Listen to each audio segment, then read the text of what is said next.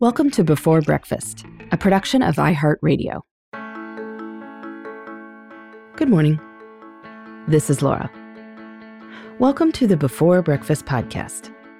Today's tip is to let limits help you make choices. We don't generally seek out limits, but when we encounter them, we can acknowledge that sometimes they have their benefits. They help us prioritize. And that's not necessarily a bad thing. Like many folks, I realized not long ago that I had ended up with a fair amount of stuff in my closet that I didn't wear. My husband had the same problem.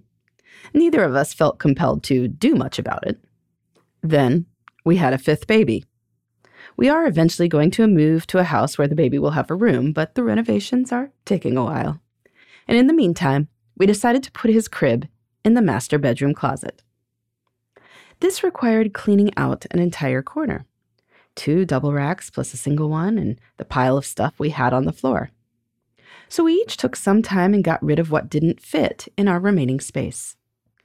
Much of what we got rid of could have been disposed of years ago, but we didn't have an obvious need to do so.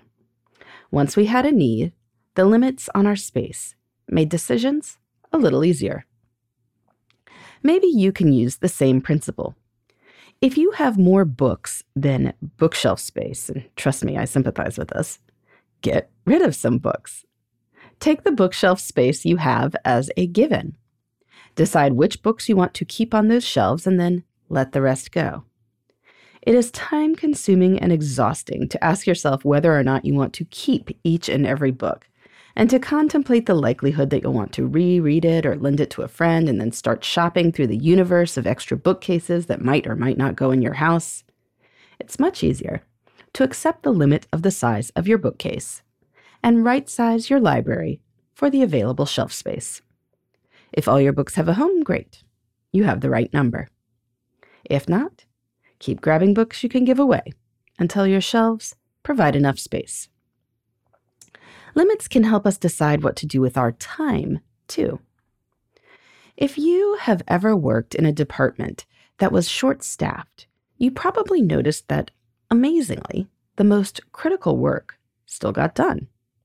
Now, maybe a lot of other great stuff didn't get done, and I'm not suggesting cutting just to do so. But when there are limited hands available, this inspires a certain level of focus. Same thing with our personal lives. During a busy weekend when there is less time available for life maintenance and household tasks, you will certainly make a quick stop at the store for the obvious stuff, but you won't visit three big box stores hunting for the perfect shovel. You will probably do laundry, but you aren't going to dust the baseboards. You can even intentionally plan less time for life maintenance tasks so that they don't take over your weekend.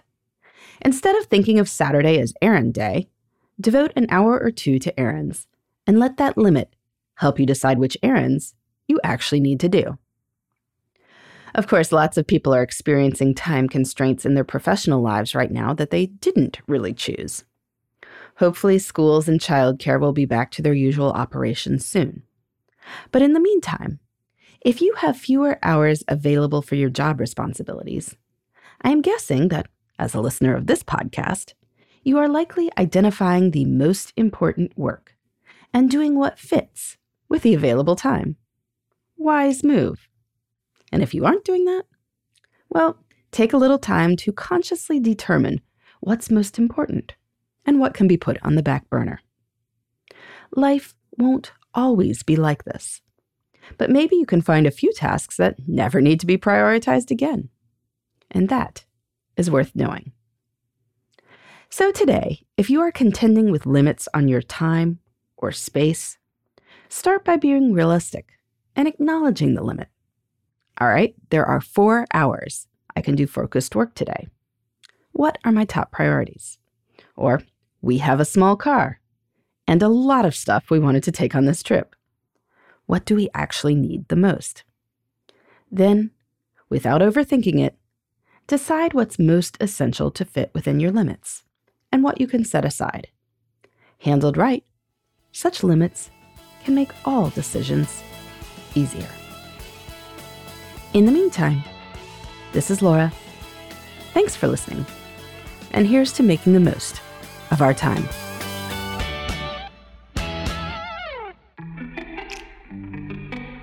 Hey, everybody.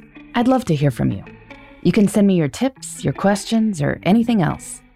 Just connect with me on Twitter, Facebook, and Instagram at Before Breakfast Pod.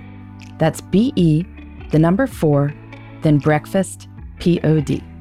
You can also shoot me an email at beforebreakfastpodcast at iheartmedia.com. That before breakfast is spelled out with all the letters. Thanks so much. I look forward to staying in touch.